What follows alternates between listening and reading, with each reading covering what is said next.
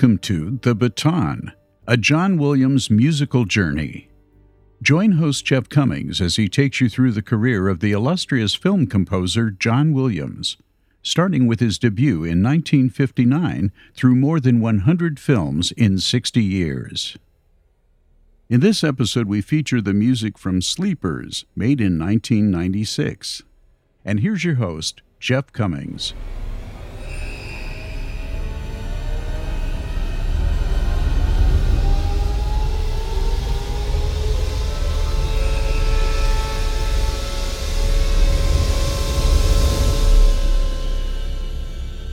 I sat down in the theater on October 1996, ready to watch a film featuring some very famous actors tell the story of four boys whose lives are changed forever when a prank goes horribly wrong.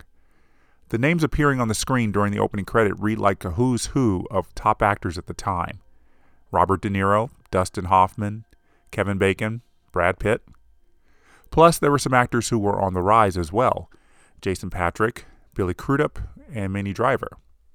But all of those names meant nothing once John Williams' name flashed on the screen. I did not know he was involved with Sleepers before buying a ticket that day, and seeing his name increased my excitement about the film. When the film was over, I was impressed by what I had heard from John Williams, but not blown away. I was impressed because it featured a different sound than I had heard from Williams, but at the same time, I felt let down that there wasn't a big John Williams fanfare or theme that stuck in my head after the movie ended. And now, with the knowledge of the past 77 movies featuring John Williams music before Sleepers, it impresses me a little bit more as a score that sounds much different from pretty much anything else he had ever composed. Sleepers was directed by Barry Levinson, who had won a directing Oscar for Rain Man in 1989. He wrote and or directed a lot of great films in the 1980s and 1990s besides Rain Man. His first job as director was Diner, a great story about five friends whose relationships change over the years. He followed it up with The Natural, Good Morning Vietnam, Avalon, and Bugsy, just to name a few. As you can tell, Levinson did not stick with one particular genre or message in his films. To try and pigeonhole him would be quite difficult. When it came time to make Sleepers, Levinson had worked with some very good composers. Randy Newman and Hans Zimmer both worked on two films each with Levinson before Sleepers. Newman scored The Natural and Avalon, while Zimmer wrote music for Rain Man and Toys. At the time of Sleepers, Newman was hard at work with the animated film James and the Giant Peach, while Zimmer seemed to be bogged down with work on The Preacher's Wife. Whether or not Levinson reached out to his best collaborators is unknown, though we can all agree that Randy Newman wouldn't be the best choice for the very dark story in Sleepers. The music that Williams wrote for Sleepers has a couple of Zimmer touches to it, so I wonder if Levinson had the German composer in mind. The events that take place in Sleepers are based on a true story, or so our narrator says. Even the original novel's author and the main character share the same name. There was a New York Times article in fall 1996 that tried to question the validity of the events, which the author of the book, Lorenzo Carcaterra, asserts as truthful, even though some names and dates were changed. Hollywood executives did like the story and the publicity it was getting, and Warner Brothers snatched up the film rights for $2 million after the book was published in 1995. And as I said before, Levinson got some good actors to tell this story. Dustin Hoffman was back with Levinson eight years after the two scored big with Rain Man. As for Kevin Bacon, he made his big film breakthrough in Diner, and he was back with Levinson 14 years later. This was De Niro's first film with Levinson, and he plays a street tough priest like he's been portraying that character all his life. Brad Pitt was the bigger star of the rest of the cast. He was on a hot streak after being in Legends of the Fall and Interview with the Vampire in 1994, then getting an Oscar nomination for 12 Monkeys in 1995. As for Jason Patric, who played Carcaterra as an adult, his biggest film before this was in 1991 as an undercover cop in Rush. So this was an opportunity for Patric to break big into the big leagues as an actor. Filming wasn't rushed, but the decision was made to get the film out quickly before the controversy surrounding the tale's truthfulness died down. Brad Pitt, Minnie Driver, and Dustin Hoffman were the only top billed cast members not to have grown up in or around New York City. And the authenticity the rest of the homegrown actors brought to Sleepers gives the film a gritty urban feel, and that translated somewhat to the score. I said earlier that my first impression of Williams' music for Sleepers was that it was unlike anything he had done before. And that's true. This was one of his most modern scores which means that it doesn't rely heavily on the classical music techniques and orchestrations that brought a lot of fame to John Williams. What really stands out is the score uses a lot of electronic instruments that blend in well with the movie, probably his strongest use of synthesizers since Heartbeeps in 1981. The music for the opening credits starts out with a lonely and somber horn, followed by the flute. At this point, this is the John Williams we're used to hearing.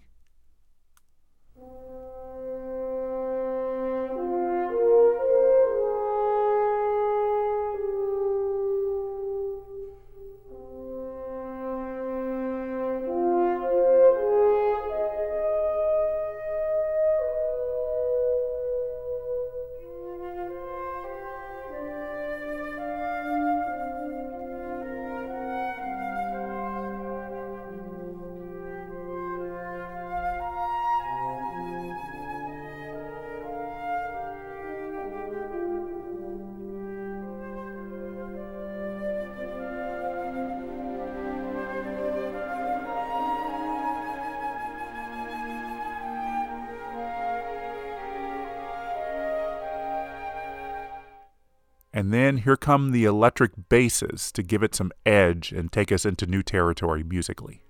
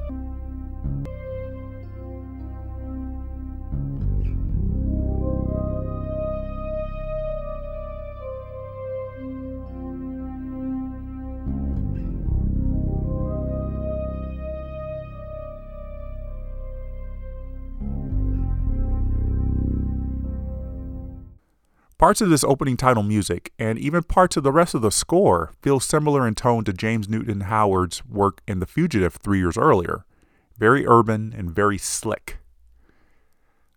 I sense that Jerry Goldsmith also might have done well with this film, though he might have over intensified his music.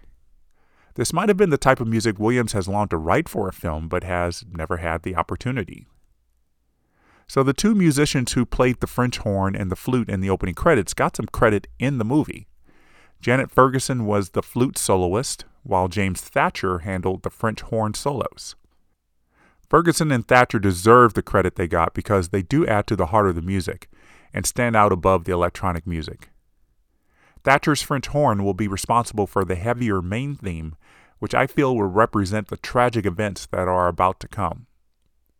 Ferguson and her flute will come in to highlight the innocence of the four boys, and in some cases, the loss of that innocence. The development of this thematic material is hard to follow in this film because Williams is relying more on tonality than melody in the score. The boys pull a prank on a hot dog stand vendor, stealing his cart and threatening to let it tumble down some subway stairs. They lose their grip on the cart and it takes that tumble, severely injuring a man at the bottom of the stairs. The theft of the cart used the song Gimme Some Lovin' by the Spencer Davis Group. Then, as the cart flies down the stairs, I think it's a combination of real sounds of the approaching subway train and modified synthesizer sounds, but it's not really music. The boys are sentenced to about 18 months in a penitentiary for juvenile delinquents.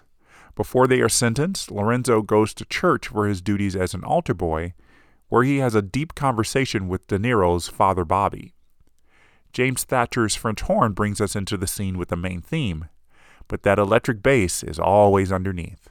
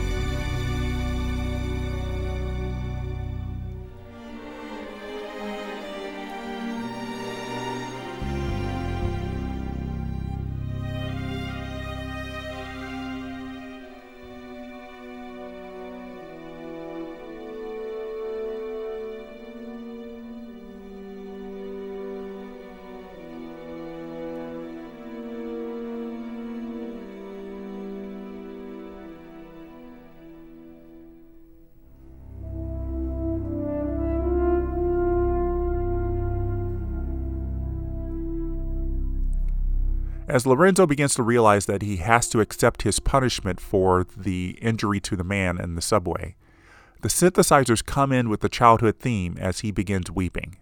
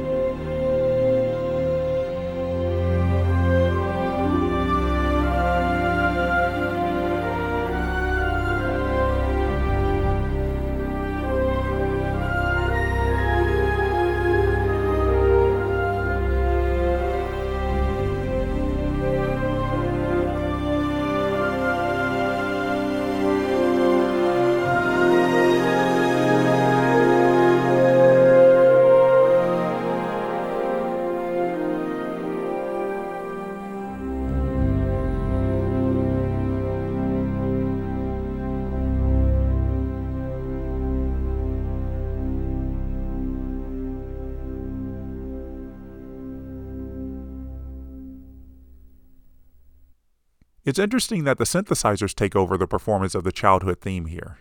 Janet Ferguson's flute would have been more touching. If you own the soundtrack of the Sleeper score, this track I just played is titled Father Bobby's Decision, so it's grossly mislabeled. I had been playing it a lot to try and sync it with the scenes later in the film when Father Bobby has to decide whether to take part in the trial, but the music didn't fit, and now I understand why. The boys are taken to the Wilkinson Home for Boys to serve out their 18 month sentence, and they encounter four guards who mentally, physically, and sexually abuse them repeatedly. It's during this time that Williams produces the standout cue of the film. The boys are challenged to a game of touch football against the guards, and the boys figure this is their way to get even. The whole scene is filmed in a strange blue hue, and it feels electronically charged before the first spike of the ball. John Williams starts off with a building intensity as the boys prepare their strategy.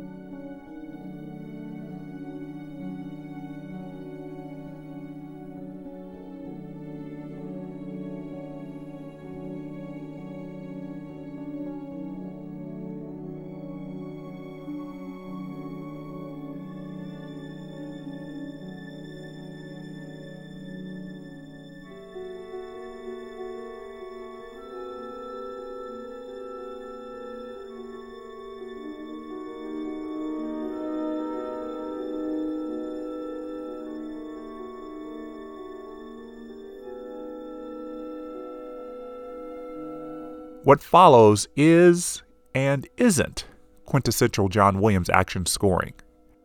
It has the driving rhythm that he knows how to employ in his action music, and though there is a melody playing underneath, it's not the primary focus. Though he's been heading in this direction with his action music lately, particularly in Jurassic Park, this cue is an excellent example of how Williams will shape his action music going forward. He's creating a feeling with this music, very macho, and it's the only moment in the film when the full orchestra stretches its legs.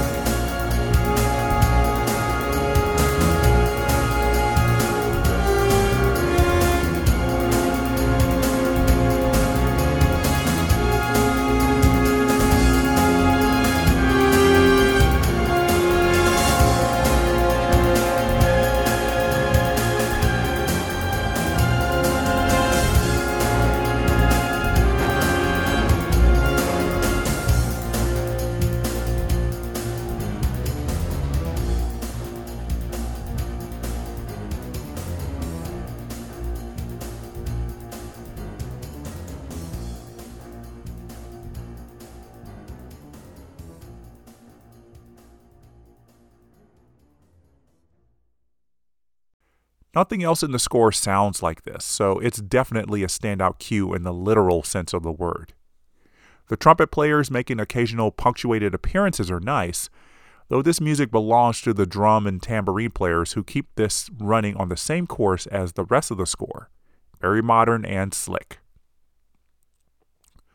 Lorenzo is released from the boys' prison early, and the guards decide to have one more secret gathering with the four boys. The music to start this scene brings us the main theme played sorrowfully as the boys vow to never speak of the abuse they suffered. Musically, this signifies the official end of the boys' innocence.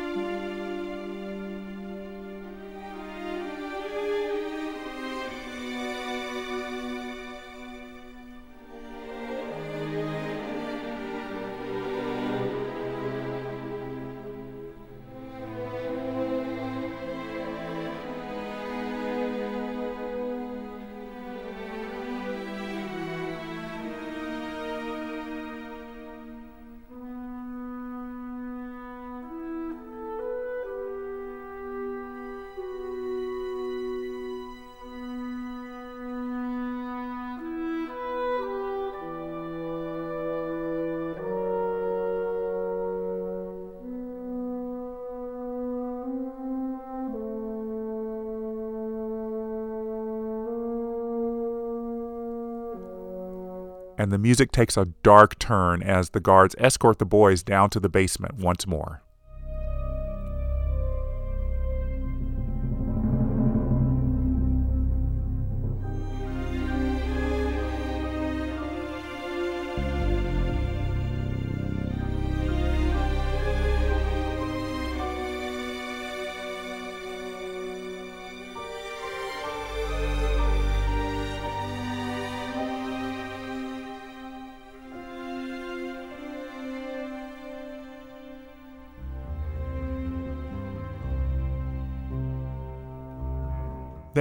The camera flies down the tunnel, and we're transported 13 years into the future when we see two men walk down the street propelled by an ominous piano performance.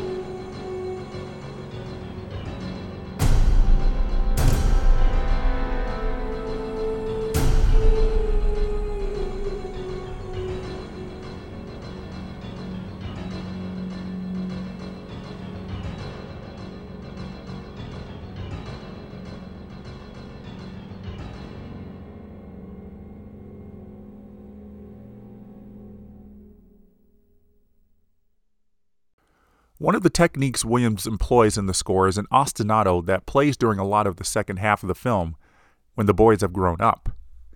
Two of them run into one of the guards who sexually and physically abused them at the boys' prison and shoot him point blank. They are charged with murder, and one of the other friends volunteers to be the prosecuting attorney with designs to rig the case in order to get a not guilty verdict. Lorenzo is the one helping to make sure the witnesses don't testify and to eventually get De Niro's father Bobby to lie on the stand and say the two were with him the night of the murder. The music played during the staging of this plan features a the nice ostinato on synthesizers and the woodwinds as well, and it makes this plan feel urgent.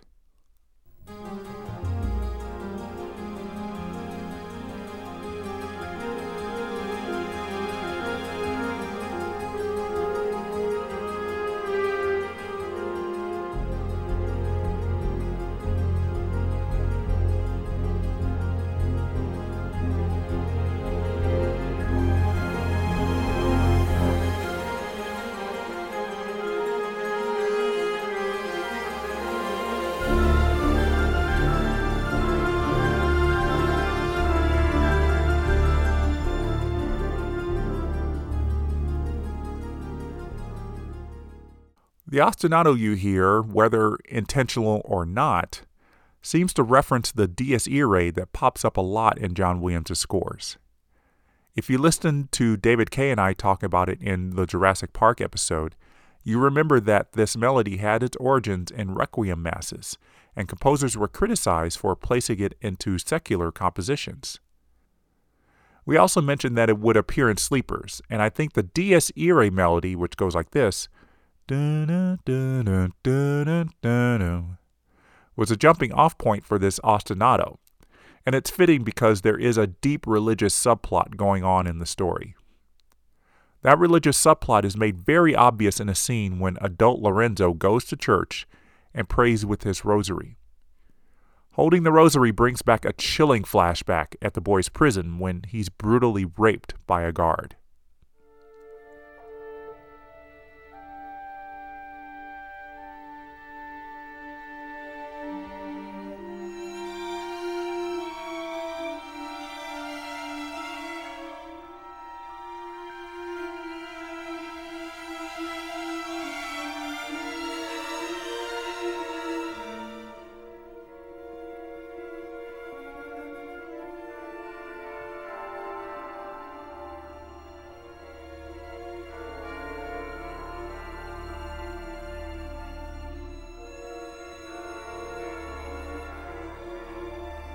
Music gets more intense as the flashback begins.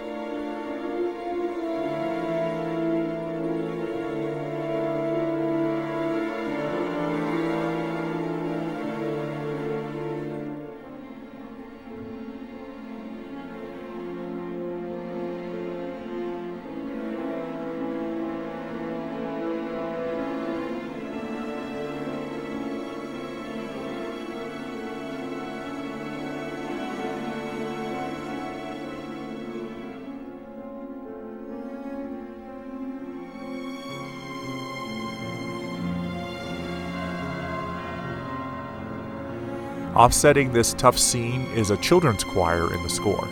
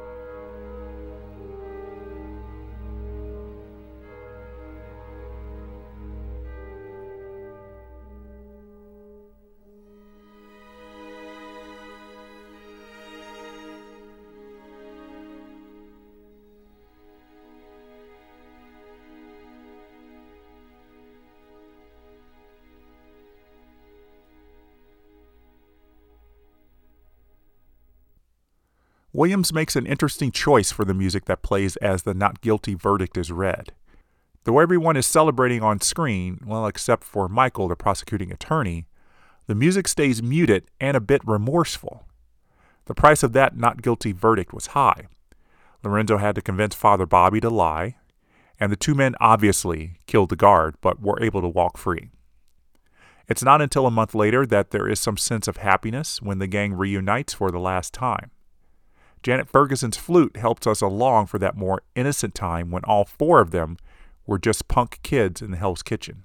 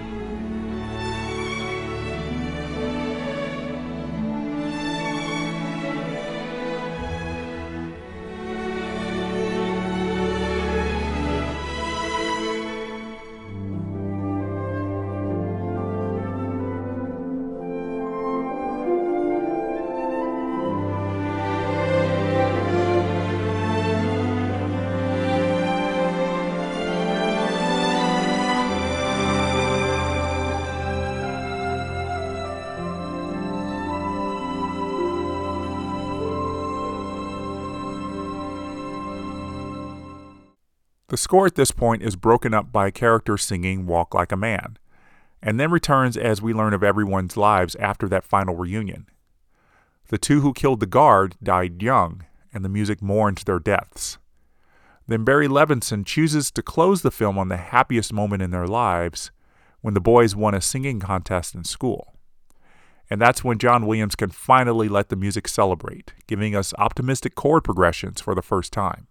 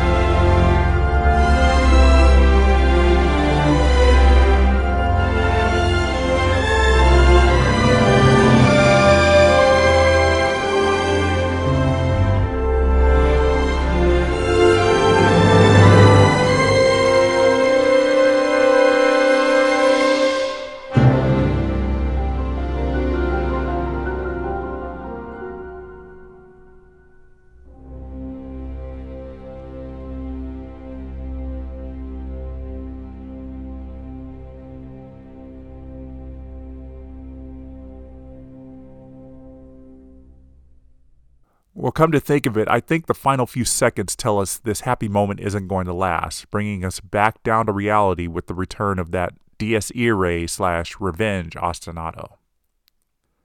The end credits give us a reprise of the Dies Irae ostinato, then Janet Ferguson gets an encore on the flute.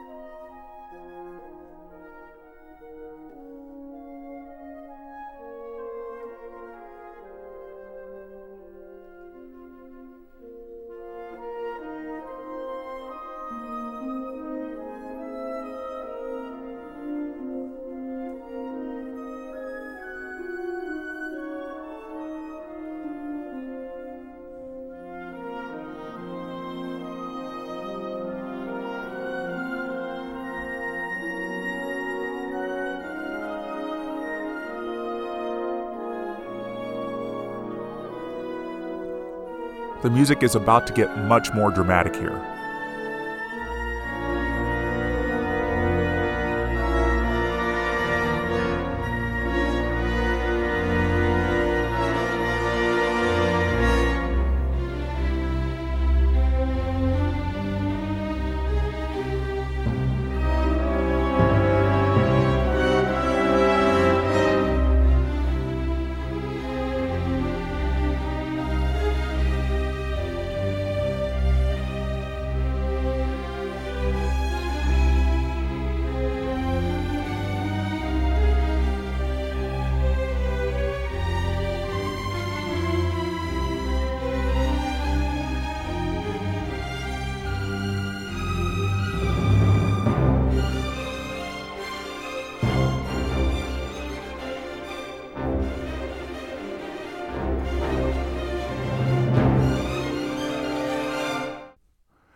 That comes from the second track on the CD called Hell's Kitchen. I read a discussion of the score on the John Williams Fan Network, and it seems like no one has seen the movie because they keep asking if Hell's Kitchen was written just for the soundtrack. Well, I'm here to say that it is the end credits music, and it's odd that it's the second track on the CD and not the last one. This harkens back to what Williams used to do when he had his soundtracks released on vinyl records, but I don't know why he would do it for the CD. So it's no surprise that Sleepers made $165 million at the box office.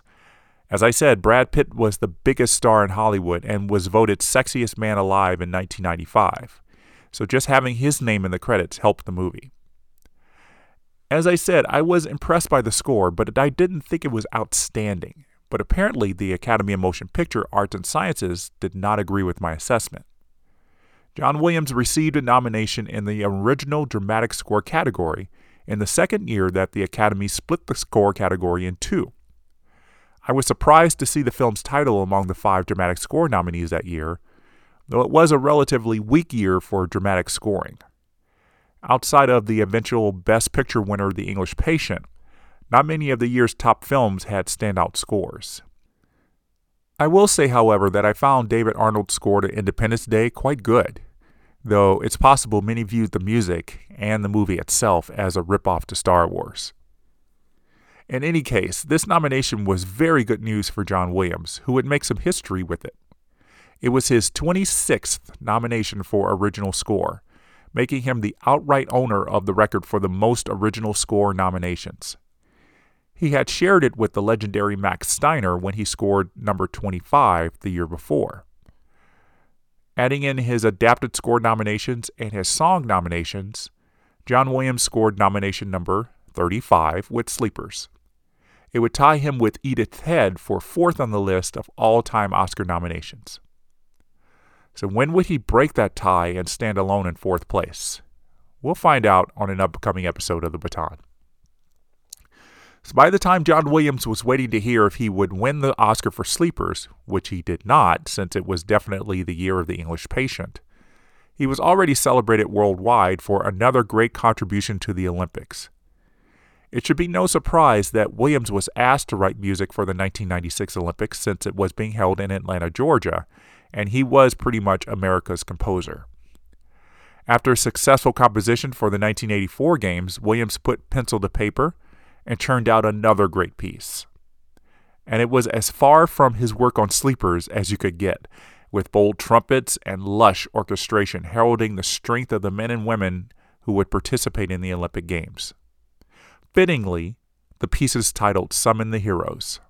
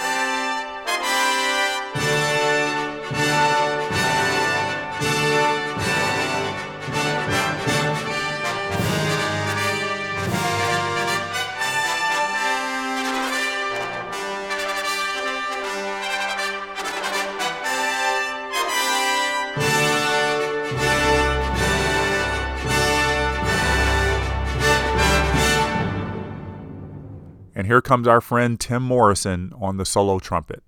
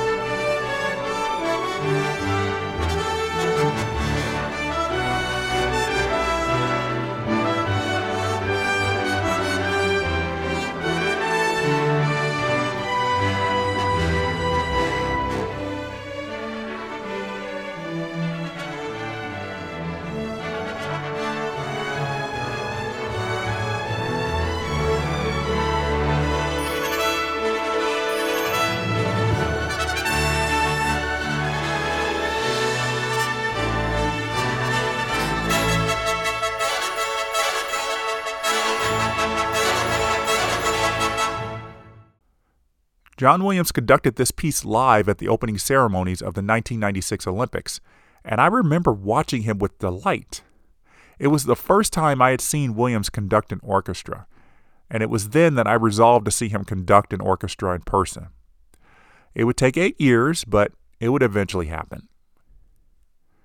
Though the previous two themes Williams wrote for the Olympics received Grammy nominations, Summon the Heroes did not. It is a very rousing six minute composition, and it is my second favorite of his four Olympic compositions after the 1984 theme. Anyway, John Williams just had one score released in 1996, but he seemed to remain in very high demand. His old buddy Steven Spielberg was getting back in the director's chair for two movies in 1997, having taken a few years off after the stress of Jurassic Park and Schindler's List. There was going to be a sequel to Jurassic Park, of course, and that would be followed by a film about African slaves, which would kick off a new business venture for Spielberg. In addition to those two films, Williams was going to work on two others, both of which didn't on the surface seem like attractive projects for the maestro. But he took them on, and we'll discuss all four of these films in the next four episodes of The Baton. Well, thanks everybody. It was so much fun looking back at John Williams' work in 1996, and I'm glad you were here for it. As always, please feel free to chime in with your thoughts on the show with an email to jeffswim at aol.com or write to my Twitter handle, jeffswim. And as always, I look forward to seeing reviews you post on Apple Podcasts, so please consider doing so. Thanks for joining me, and until next time, the baton is down.